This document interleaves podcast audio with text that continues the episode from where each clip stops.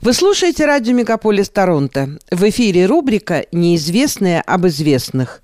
В конце прошлого года ведущий Арчи Рогацкий выбрал для своего рассказа рок-музыканта Кена Хенсли, к сожалению, ушедшего от нас именно тогда. И хотя мы скорбим вместе со всеми об Александре Градском, но все-таки не хочется превращать рубрику в отдел некрологов. В этом году героем декабря тоже станет музыкант. И какой? Людвиг ван Бетховен. Одинаково почитаемый классиками и современниками вот уже два столетия. И все же в его биографии осталось немало тайн. О них расскажет Арчи Рогацкий.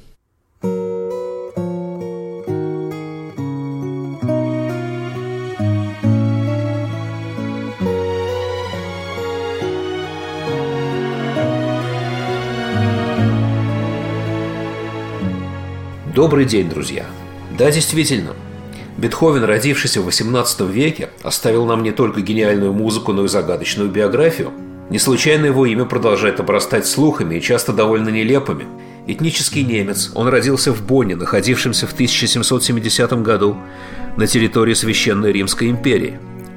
Из всех детей семьи Бетховен до взросления дожили только два его младших брата, Йохан и Каспар – Отец будущего гения зарабатывал на жизнь пением в городском хоре, оказывается, и такое было возможным. Впрочем, пение это было весьма посредственным. Папаша Бетховен также страдал чрезмерно близкими отношениями с бутылкой. В какой-то момент он решил выехать на способностях сына и взялся растить с него вундеркинда. Методы, которыми он действовал, были антигуманными даже по меркам того времени.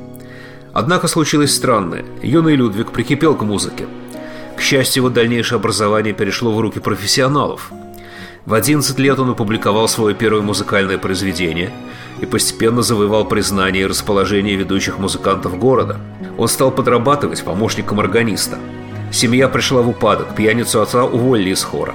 Мать умерла, когда Людвигу было 17 лет. Но добрые люди, в первую очередь музыканты, отправили его в 1787 году в Вену, где в это время находился Моцарт, чья слава и авторитет были безграничны. Хотя нет никаких документальных свидетельств их встречи, она почти наверняка состоялась. Одно из преданий гласит, что Людвиг играл для Моцарта, и тот якобы благословил играть композиторскую карьеру. Между тем, последующие годы Бетховена не отмечены созданием значительных произведений. Вскоре он вернулся в Вену. Но Моцарт к этому времени же умер, и музыкальным наставником Людвига стал Кайден – Начало следующего века совпало с началом так называемого среднего периода творчества Бетховена. Европа кипела. Смешанные чувства по отношению к Бонапарту владели многими умами.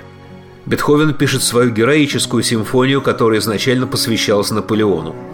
Интересно, что идею этой симфонии композитору подсказал Бернадот, тот самый, что был героем одного из наших ранних очерков. Но когда Наполеон провозгласил себя императором, Бетховен выморал его имя из всех изданий – а военная угроза со стороны Франции становилась все очевиднее, и композитор отказывается вернуться в Бонн.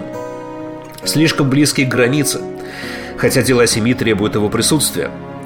Тогда же в десятые годы обнаруживаются страшные для него симптомы – прогрессирующая потеря слуха. А ведь он все еще известен главным образом как исполнитель. Что же будет дальше? Вскоре Австрия была оккупирована французами, и культурная жизнь в Вене замерла – Бетховен, чьи доходы складывались из публикации его произведений, концертных выступлений и меценатских подачек, оказался на мели, а в 11 году впервые серьезно заболел. Его характер все более давал себя знать, и Гёте, который встречал его в это время, сказал примерно следующее. Его талант поразителен, но его характер абсолютно дик. И, возможно, он прав, считая наш мир отвратительным местом, но сам он не делает его ничуть приятнее. В 1812 году Бетховен проживший всю жизнь в одиночестве, написал письмо к своей неумирающей любви. Письмо не было отправлено и сохранилось в архивах. До сих пор историки спорят, кто же она была такая.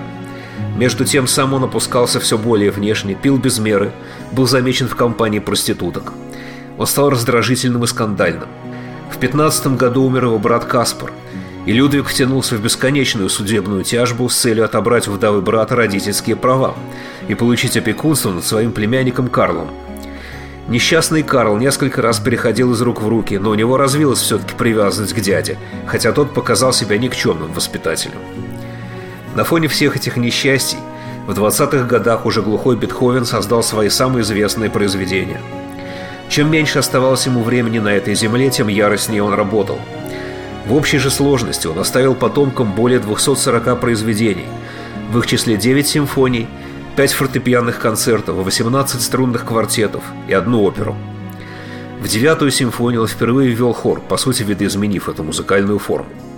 В декабре 1826 года он слег и уже больше не поднялся.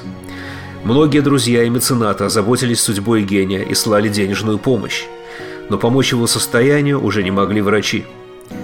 «Аплодируйте, комедия окончена» была одна из его последних фраз. Бетховен скончался 26 марта 1827 года в возрасте 56 лет. Его похороны собрали не меньше 10 тысяч человек.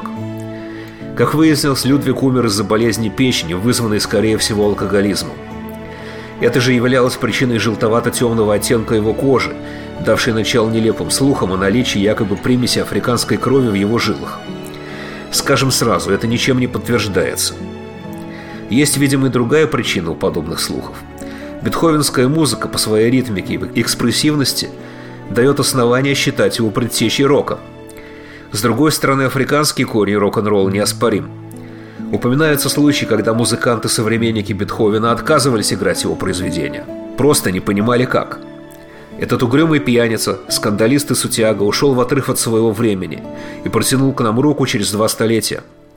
Он и сегодня самый исполняемый композитор и, что интересно, равнопочитаемый и классиками, и рокерами. Особенно прослеживается его нить у Ричи Блэкмора, которому принадлежит гитарная версия «Оды к радости».